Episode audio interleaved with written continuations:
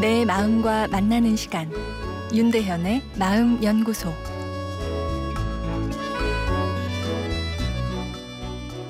안녕하세요. 금요일 윤대현의 마음 연구소입니다. 오늘은 영화 명량이 인기인 이유에 대해서 어, 이야기 나누어 볼까 합니다. 이순신 장군의 명량 대첩을 그린 영화 명량의 인기가 우리나라 영화 기록을 다 경신하고 있습니다. 아, 기술적인 완성도도 훌륭하지만 이렇게 많은 사람들이 보게끔 하는 데에는 우리 마음을 건드리는 무언가가 있다는 이야기일 텐데요. 현대 사회를 리스크 사회라 부르는 학자들이 있습니다.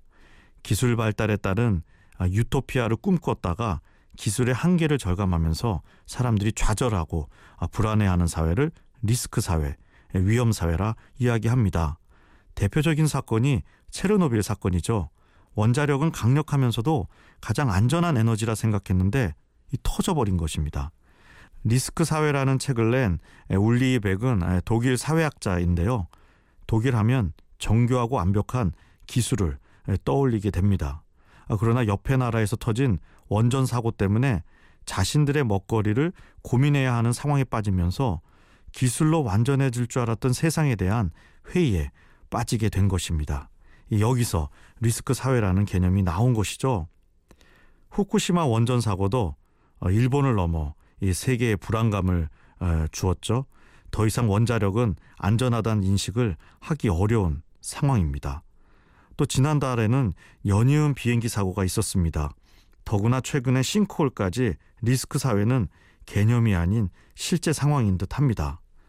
리스크 사회는 마음의 안정감을 손상시켜 불안을 만들고 불안은 뇌를 지치게 만들어 버립니다.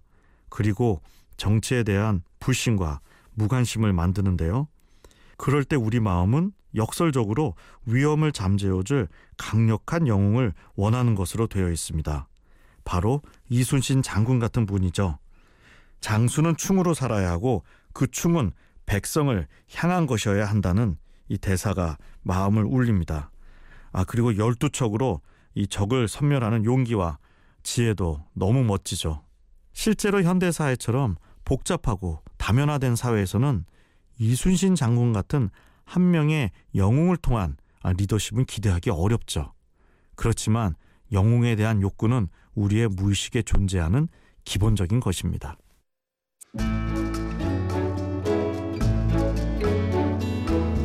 윤대현의 마음연구소 지금까지 정신건강의학과 전문의 윤대현 교수였습니다.